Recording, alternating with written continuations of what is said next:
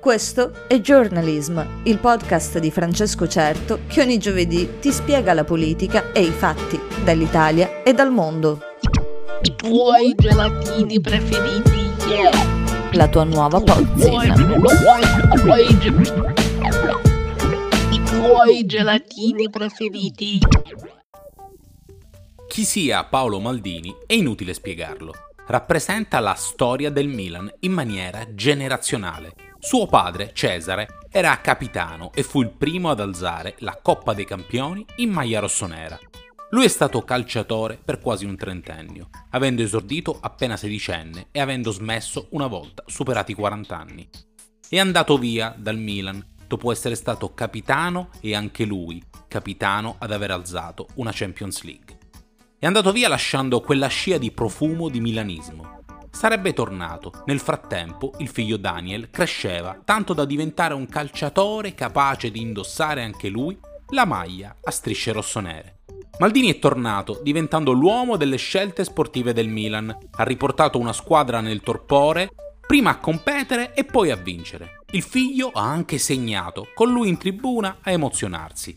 Una dinastia rossonera una questione di famiglia. Paolo Maldini, lunedì scorso, è stato licenziato in tronco con un comunicato di appena sei righe. Secco, senza fronzoli e senza sviolinate storiche.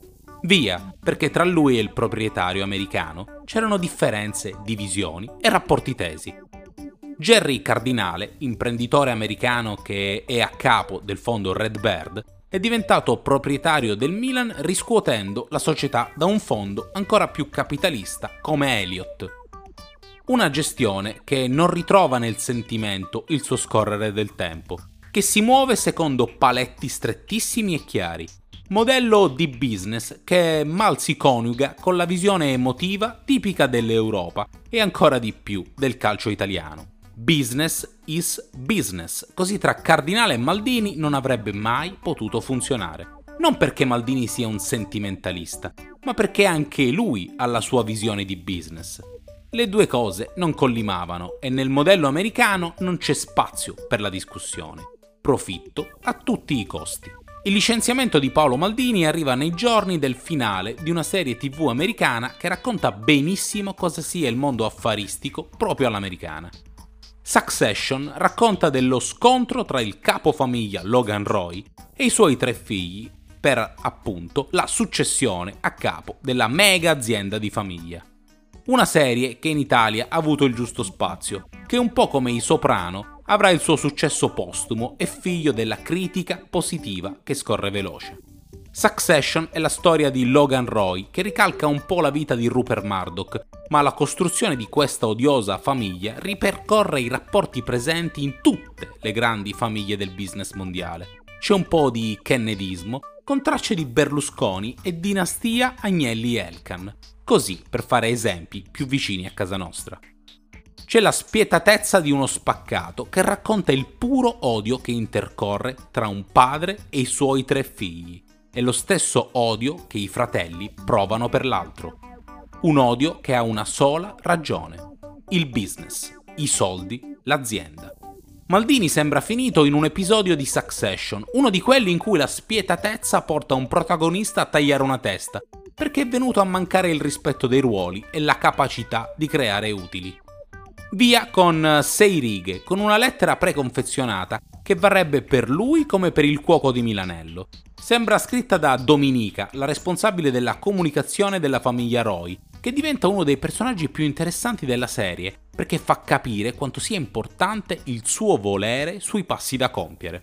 Ecco, l'unica differenza è il teatro di gioco. In Italia devi fare i conti con la piazza, col sentimento, mentre negli Stati Uniti la tua vera paura sono gli avvocati. Così quando Roman Roy, uno dei figli, caccia la responsabile del settore cinema, il suo vero problema sarà spiegarlo alle risorse umane, che dovranno scrivere le varie comunicazioni per non finire in tribunale. Sì, perché la storia di Succession non omette tutta quella possibilità di scheletri nell'armadio, che tornano indietro e riguardano il percorso di vita di tutti. Ogni passo è scandito dal terrore di una causa legale.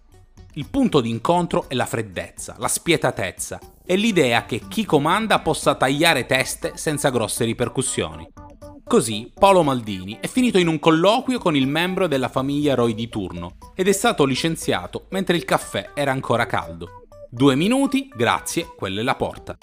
Succession è stato strepitoso spaccato di qualcosa che esiste oltre lo schermo. Rapporti familiari derelitti, consumati e di cui ne sono rappresentanti tre figli che non sono giovani rampolli, ma disadattati e segnati frutti di famiglie senza affetto.